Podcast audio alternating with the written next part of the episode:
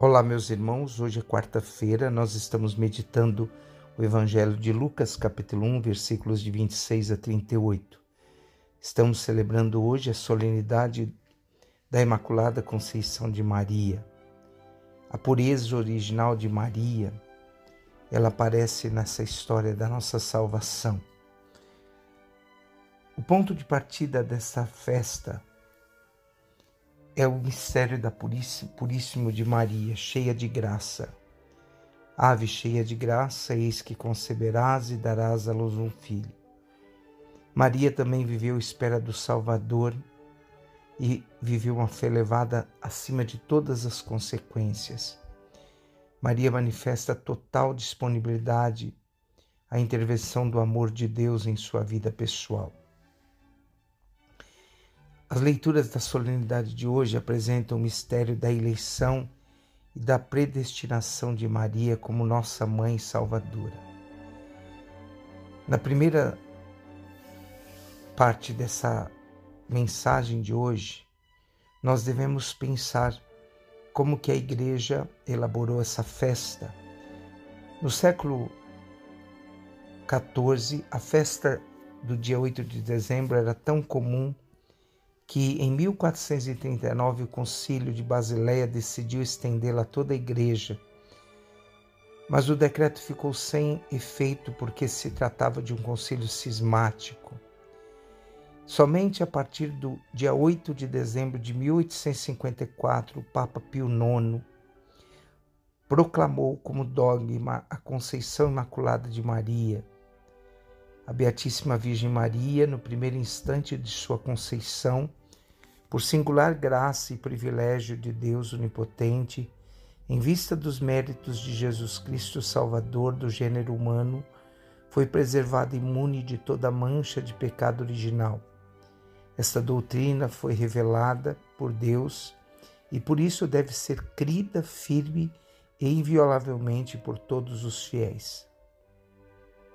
Imune inteiramente da mancha do pecado original e assim, meus irmãos, no documento que nós vemos da Igreja na Constituição Dogmática Lumen Gentium, se diz que, remida de um modo mais sublime em atenção aos méritos de seu filho e unida a ele por um vínculo estreito e indissolúvel, foi enriquecida com excelsa missão e dignidade de mãe de Deus, mãe de seu filho e por isso filha predileta do Pai e templo do Espírito Santo, e por este insigne dom da graça, leva vantagem a todas as demais criaturas do céu e da terra.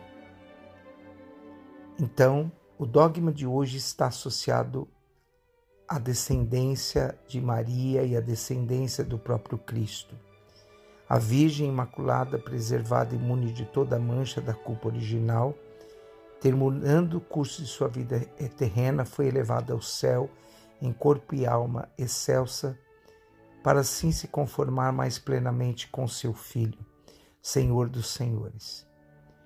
E assim, meus irmãos, a festa da Imaculada Conceição de Maria está relacionada a esse anúncio do Evangelho de hoje, que não fala do concebimento de Maria, mas do concebimento de Cristo em Maria.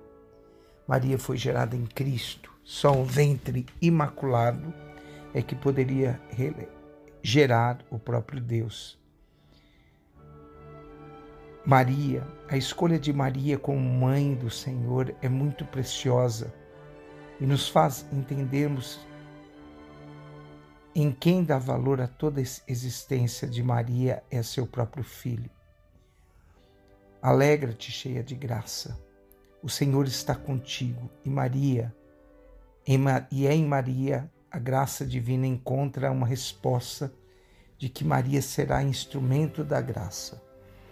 Maria é filha do seu filho, porque por ela, por ele, foi totalmente livre do pecado original e do próprio débito do, do pecado.